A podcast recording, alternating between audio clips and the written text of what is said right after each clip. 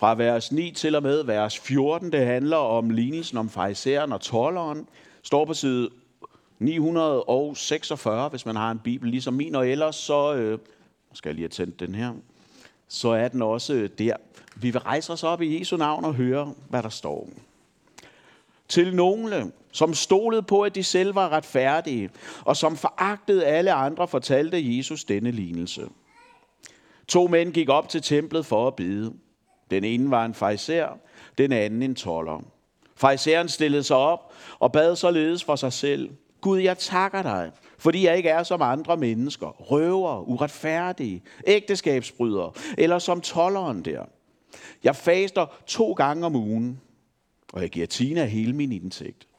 Men tolleren stod afsides og ville ikke engang løfte sit blik mod himlen, men slog sig for brystet og sagde, Gud være mig sønder nådig. Jeg siger jer, det var ham, der gik hjem som retfærdig, ikke den anden. For enhver, som ophøjer sig selv, skal ydmyges, og den, der ydmyger sig selv, skal ophøjes. Det er Guds ord. Amen. Værsgo og sidde ned. Vi fortsætter med at bede sammen. Kære Gud og far i himlen, nu beder vi dig om, at du må komme og åbne teksten for os. Jesus, jeg beder dig om, at det må være muligt for os at høre, hvad du har at sige, så vi kan genkende os selv i den her tekst, så det er muligt for os at lytte, så vi går retfærdige hjem. Det beder dig om, at det måske herre. Amen. Se, øh, nu ved jeg ikke, hvordan I som øh, sidder her har det med forsvarspolitik, om det er noget, I går op i. Sagen er jo, at sammen med koranafbrændingerne, som vi ikke lige skal ind på her i dag, så er det jo næsten alt det, der fylder i det politiske billede lige nu. Både fordi der formentlig er en stor skandale gemt i Danmarks nye indkøb af kanoner, de her israelske Elbit-kanoner, men også fordi i forsvars, fordi forsvarsministeren i forbindelse med det her, Jakob Ellemann, sagde noget, som jeg tænker ironisk nok med militær præcision, sådan siger noget om vores tekst i dag. For jeg ved ikke, om I har læst om det pressemøde, der var i sidste uge. Fordi Jakob Ellemann var jo meget tydelig ved at sige, det her, det er mit ansvar. Det er mig, der har ansvaret. Men det er jo ikke hans skyld, sagde han også. Han ved godt, at han er, den er gal, men han er ikke problemet. Og derfor så har han jo fyret en anden. Man er nådig over for sig selv, og man er nådesløs over for andre. Og når vi starter her i dag, udover at det altid er spændende at snakke om kanoner, så vil jeg dybest set gerne have, at I går en, en forståelse, I går herfra med en forståelse af, at det er ikke så vigtigt, om I er nådige imod jer selv, selvom det altid er godt, men med en forståelse af, at Jesus er nådig over for jer. Og det handler om at bede bønder, som Jesus han hører. Og det er jo at bede med tomme hænder hvor man siger ansvaret er mit, ja. Men det er skylden også. Det er at bede med tomme hænder. I sidste uge, der var budskabet jo hernede, at vi ikke skulle være en af dem, som Jesus græder over. Det sagde Jesus, mens han var på afstand, og alligevel så vi på, hvordan han kom nær. Og i dag, selvom at, at teksten jo tidsmæssigt kommer lidt før sidste søndags prædiketekst, så er det som om, at Bibelen zoomer ind på en af dem, som Jesus græd over. Så det vi skal i dag, det er at se, hvordan ender man der? Hvordan bliver man en af dem, som Jesus græder over? Og vi skal se på, hvordan en opfyldt bøn kan flytte os fra at være en af dem, Jesus græder over, til at være en af dem, som Jesus forbarmer sig over. Men inden vi kommer til det, skal vi som altid lige have sat scenen. Og ja, vi var der også sidste uge men vi er efter 951 i Lukas evangeliet. Den store kontekst er, at Jesus er færdig med sit virke op i Galilea i det nordlige Israel. Og nu er han på vej mod korset.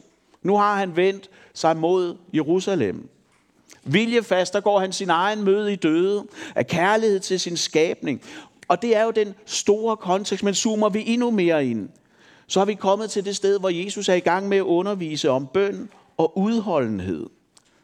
Og så slutter Jesus jo den her undervisning af med at stille et ret selvrensagende spørgsmål til dem, der lytter til ham dengang, og til os, der læser det i dag, nemlig, mund troen vil være på jorden, når han kommer igen? Og jeg er overbevist om, at det bibelske svar på det er ja. Men når Jesus stiller spørgsmål, så er det jo fordi, at troen er ikke uden naturlige fjender i vores liv. Der er meget, som vil prøve at udrydde den. Og det hårdeste angreb, det kommer jo oftest, ironisk nok, inden fra vores eget hjerte. Hvor selvretfærdigheden prøver at tage frelsesvidsheden fra os, ved at vende vores øjne fra navlerne i Jesu hænder til vores egen navle. Og det ved Jesus godt. Og derfor er det, at Jesus fortæller den her lignelse, som er en forklaring på, hvordan er det, at vi går fra at kigge på vores egen navle til igen og kigge på navlerne i Jesu hænder. Og det første, vi skal have med os fra den her tekst, det er, at Jesus ikke kun taler om de selvretfærdige, men han prøver faktisk også at tale til dem. Fordi jeg tror jo, at selvretfærdigheden, noget af det, den gør i vores liv, det er, at den skaber en form for åndeligt ekokammer, hvor vi lytter meget mere til vores egen åndelige selvsikkerhed end Guds frelsende stemme. Hvor vi roser os over vores egen åndelige formåen og vores succes i kampen mod synd, uanset hvor små de sejre kan være. Hvor vi tror, noget er en flidspræmie, og hvor vi indirekte, der er ingen af os, der direkte vil sige, at Jesus tog fejl, da han på Golgata sagde, at alt er fuldbragt, men vi tænker det alligevel lidt. Og tit agerer vi også udefra, at han måske ikke helt mente det. Fordi vi på en eller anden måde tænker, nåden, det er mere noget, jeg er med til, end noget, jeg modtager selv. Og jeg minder bare i al stilfærdighed om, som jeg har gjort det før, at på den yderste dag, så vil der ikke være nogen, der lykkes med deres egen gør det selv frelse. Der er ikke nogen selvretfærdige, der på den yderste dag sidder med ved lammets bryllup. Der er ingen, der kommer igennem. Der er ingen, der kommer ind. Der vil ikke være nogen selvretfærdige, som skal synge lammets sejrsang foran tronen. Og grunden til det, det er, at lovens og selvforbedringernes vej, de ender altid i fortabelsen. Vi kan godt komme et godt stykke ned ad vejen, og du kan have oplevelsen af, at du kommer godt derud af. Men Bibelen er fuldstændig klar og siger, at du kommer aldrig i mål. Fordi også for dig er syndens løn døden. Også nutid. Og det betyder, at din egen kamp bærer ikke frelsespotentialet i sig. Og fariseren viser os i dag, hvorfor er det sådan. For han kom med sin søn til templet. Han, han bar den med op i templet, sin egen søn, og han tog den med hjem igen. Han kom, og han bad, og han fortsatte med at leve i nådens fortid. Der var måske en gang, hvor det havde været noget, men nu er den blevet presset ud af hans hjerte, og den var blevet erstattet af selvtillid og tro på egne evner og formåen. Hvem er det, Jesus taler til? Det er de selvretfærdige. Det er dem, der ikke har brug for Jesus. For de kan godt selv. Fordi hvem af os har i virkeligheden brug for nåden, hvis du er god nok i egne øjne? Og Jesus han var blevet overflødig for ham. Og jeg har tænkt noget over til i dag. Hvordan kunne det gå sådan? Hvad er det for en bevægelse, der har været i fariseren? For jeg vil gerne se, kunne jeg finde spor af selvretfærdighedens anatomi, sådan at vi kan være på vagt over for den. Når vi også møder den i vores eget liv, og det kan være svært. Fordi jeg tror, at selvretfærdigheden er god til at skjule sine spor. Det er ikke sikkert, at vi selv mærker det, når vi kommer ind i selvretfærdighedens ekokammer, men efter noget tid, så tror jeg alligevel godt, der kan ske noget, som vi registrerer. Og det er, det er som om de andre begynder at krympe en lille smule. De begynder at blive lidt mindre, fordi det ikke ligner os, mener som os eller lever som os.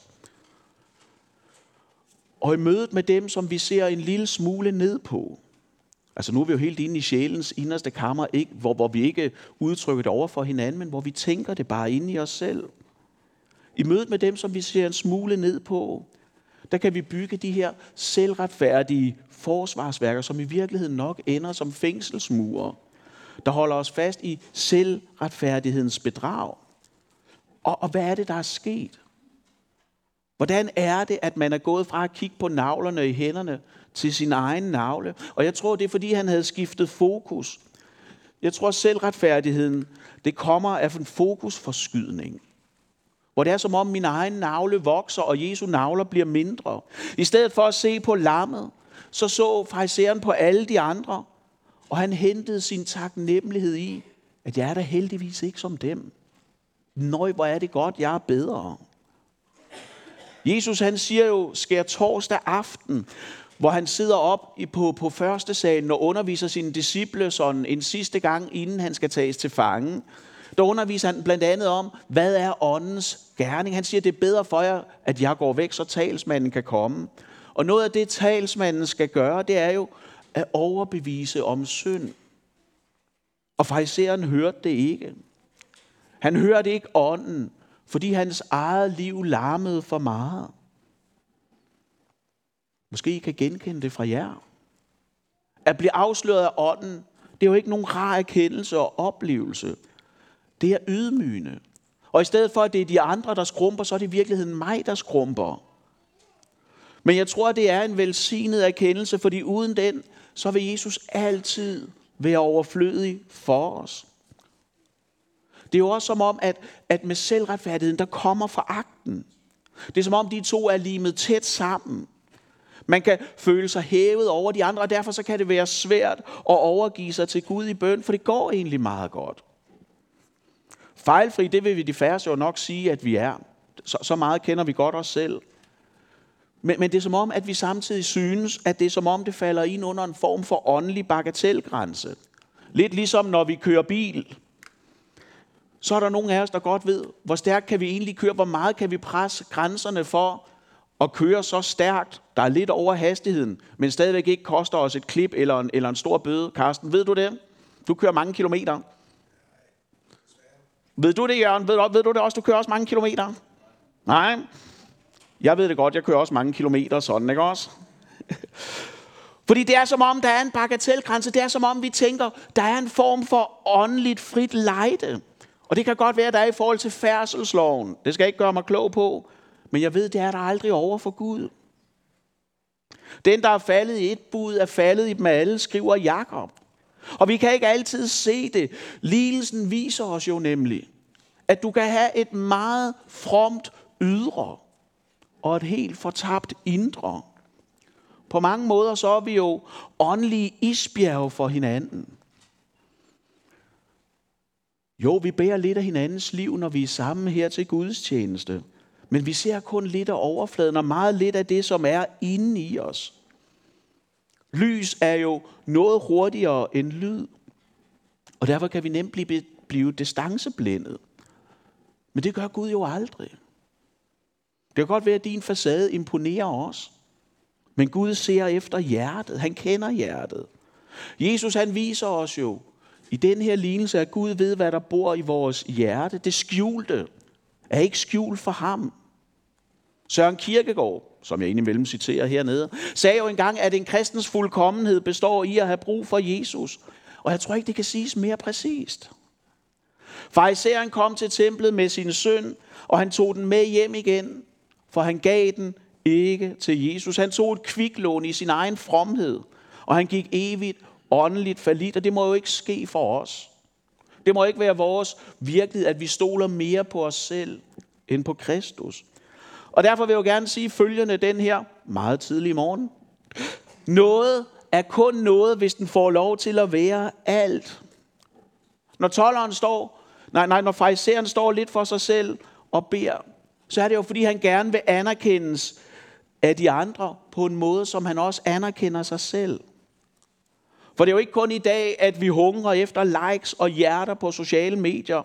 Trangen til at blive set og anerkendt, den er jo grundlæggende i et hvert menneske. Og jeg tænkte over, hvordan kan jeg illustrere det, og så kom jeg i tanke om det her.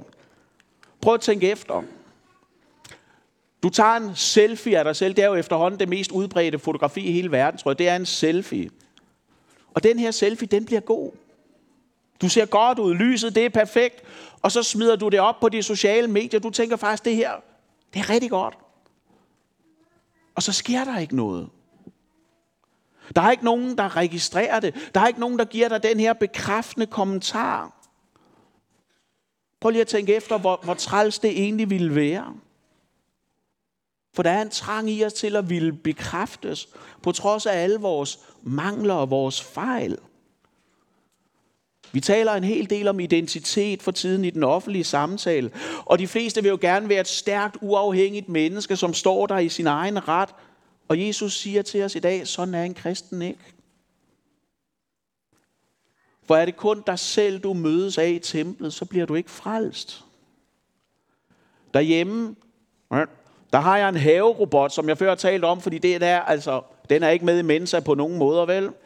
Den er lidt dum for tiden, og det er som om, efter vi er kommet hjem fra USA, så, så vil jeg jo gerne have den til at klippe græsset, sådan at det ikke ligner en jungle.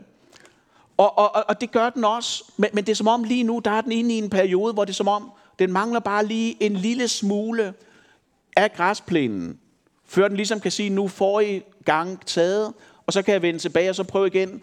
Så den kører hele tiden. Jeg ved ikke, om I kan se det så godt den her morgen, men kan I godt se, at den kører i en fast rille sådan, ikke også? Med alt det høje græs lige ved siden af. Det er simpelthen så irriterende sådan. Den er, den er dum. Og den kører som konsekvens af det i samme rille, og den går løbende i stå. Og når den sidder fast, så kan den ikke komme videre. Men har brug for hjælp, den kan ikke selv. Og det er jo i virkeligheden det, der sker, når selvretfærdighedens skæld falder fra vores øjne. Så går det op for os, at vi måske kan køre i selvretfærdighedens samme rille. Vi kommer aldrig videre. Vi kører dybest set bare i ring. Vi kredser om os selv. Og det bliver vi ikke frelst af. For det er ikke vores navn, der er frelse i. Uden Guds frelsende arme, der kan vi sidde fast i os selv. Og det, der er evangeliet til i dag, det er jo, at Herrens arm er ikke for kort til at frelse. Sidste søndag så vi på nådens nutid, at så er der ingen fordømmelse. Og hvorfor er der ingen fordømmelse? Det er, fordi Herrens arm er den er ikke for kort. Det er nådens nutid. Også i dag kan Guds frelsende arm nå ind i dit liv og trække dig op af det, du sidder fast i med hele Golgatas vægt. Du skal ikke spille stangtennis med din egen søn, men give den til Jesus. En kristen, det er et lyttende menneske, som lader ånden vise os, hvem vi virkelig er. Et menneske, som er langt mere syndig, end vi selv tror. Og samtidig et menneske, der er langt mere elsket, end vi tager håbe på af Kristus. Og ved at bede bønder, som Jesus hører, som Gud lytter til, så kan vi gå retfærdige hjem i dag. Og det her, det var det første og det længste, vi skulle have med os i dag, men der er lige to ting mere, som vi skal have med. Og det første, det handler om at gennemleve tabets bevægelse, sådan som Paulus lærer os det om i Filipperbrevet kapitel 3.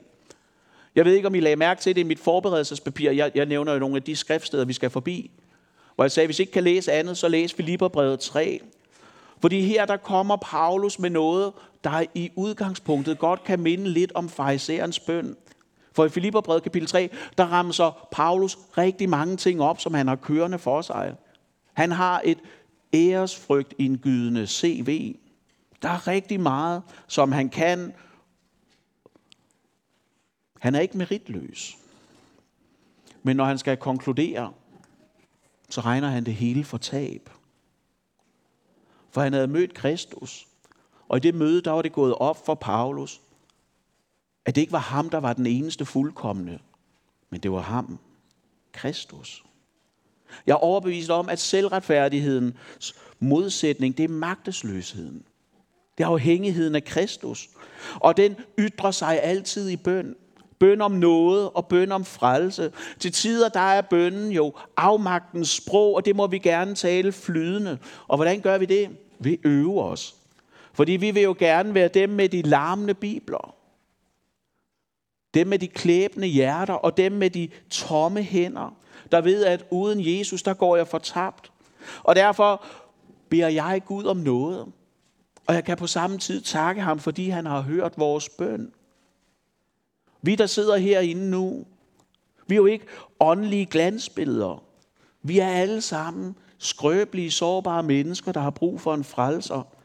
Mange af os, vi vil egentlig gerne leve som fariseren. Vi vil gerne have noget i os. Der er noget i os, der gerne vil, at vi har styr på tingene. At der er orden i det åndelige penalhus. Og det her med at skulle erkende, at det har jeg ikke, det er sådan en form for åndelig hierarki, som er ond, som gør ondt og er smertefuldt. Fordi på en eller anden måde, så er det at tabe ansigt. Men prøv at høre. Jesus han kom jo ikke for at samle glansbilleder, men for at opsøge og frelse syndere. Så når du føler dig mest mislykket og føler dig mest syndig, så fortvivl ikke. Men kom til Jesus, for her er du ikke bare velkommen, men du er faktisk også ventet. Da Gabriel han besøgte Maria og fortalte hende, at hun skulle føde Jesus, så blev barnet jo identificeret som den, der skulle frelse sit folk fra det synder. Og dig, som beder bønden, Gud være mig synder nådig. Du er en del af Guds folk. Du er ikke en outsider, som kigger ind. Men du er frelst, fordi du har givet din synd til Jesus. Og når det går op for dig, så kan du jo frimodigt gennemleve tabets bevægelse. Hvor du kan lade alle dine åndelige meritter, så at sige, falde. Fordi du ved, det er ikke dem, der frelser mig i sidste ende. Fordi Gud, han er ikke nære. Han sparer ikke, hvor han kan, men han giver i overflod, som vi skal høre det lidt senere under nadverfaring. For han sparede jo ikke sin egen søn, men gav ham hen for dig, og så velsignede han dig med al himlens velsignelse, for at du ikke skal mangle noget. Jesus han siger jo, bed og I skal få, og han mener det. For i nådens nutid, der er du ikke nærmere på Gud på sejrens dag end på nederlagets dag. For i nådens rige, i nådens nutid, der er Gud altid den arme sønder nådig. Og det er her, vi lander i dag. For tolleren, han gik frelst hjem. Ikke for noget, som han havde gjort, men for det, Jesus havde gjort for ham. For der er en sammenhæng mellem ham, der fortæller lignelsen, og så den noget, du behøver for at leve evigt sammen med ham. Og det betyder jo, at ind i et præstations- og konkurrencesamfund som vores, så er du som kristen befriet fra at skulle leve det fejlfrie liv. For vi har en frelser. For tiden så bliver der talt enormt meget i medierne om os, når man ikke lige taler om kanoner og koranafbrændinger, så bliver der talt rigtig meget om det her mentale pres, som unge, unge er under, og som, som man går i stykker af. Der er rigtig mange af vores unge, og jeg ved i virkeligheden ikke, om man vokser fra det. I virkeligheden er der rigtig mange af os i dag, der går i stykker. Der er så meget krav til vellykkethed, og der er en kæmpe frygt for at skille sig ud. Og derfor så, så, så anstrenger man sig hele tiden. Man prøver sit bedste. Og det er udmattende, det er opslidende. Og vil jeg gerne sige, tror jeg, alt ødelæggende. Og Jesus kommer i dag og siger, jeg har synderen nådig. Når Paulus skal konkludere det, så skriver han sådan her, men Gud viser sin kærlighed til os, ved at han lod Kristus dø for os, mens vi endnu var syndere. Og det, I skal lægge mærke til her, det er jo, at kærligheden kom ikke efter forvandlingen, men før. Kærligheden kom før omvendelsen, før frelsen. Jeg håber sådan, at dig, som oplever dig, at, at, så, som oplever dig som et krøllet, åndeligt glansbillede, som godt ved, at livet ikke er, som det skal, eller kunne, eller burde være, at du hører det her, at du er elsket og tilgivet i den rækkefølge. Fordi bønnen om noget hviler på et blodigt romersk kors, som Jesus gjorde til en troende. Og det betyder, at, at når vi fejrer nadver lige om lidt, så kom med alt det, der er dit. Dit krøllede, åndelige glansbillede, flossede, åndelige glansbillede. Kom med det. Og giv det til Jesus. Og modtag det fuldbragte. Giv din synd til Jesus, og lad ham betale det hele. For der er noget nok, og alt, som du kommer med, vil han tage imod. Og han kan bære det hele. Også hele vægten af dit liv og dit livs synd. Det er ikke for meget, og det er ikke for tungt. Nåden gælder jo også ind i dit liv, nu og i al evighed. Lad os bede sammen. Kære Gud og far i himlen, vi beder dig sådan om, at du også i dag må være os arme syndere nådige. Amen.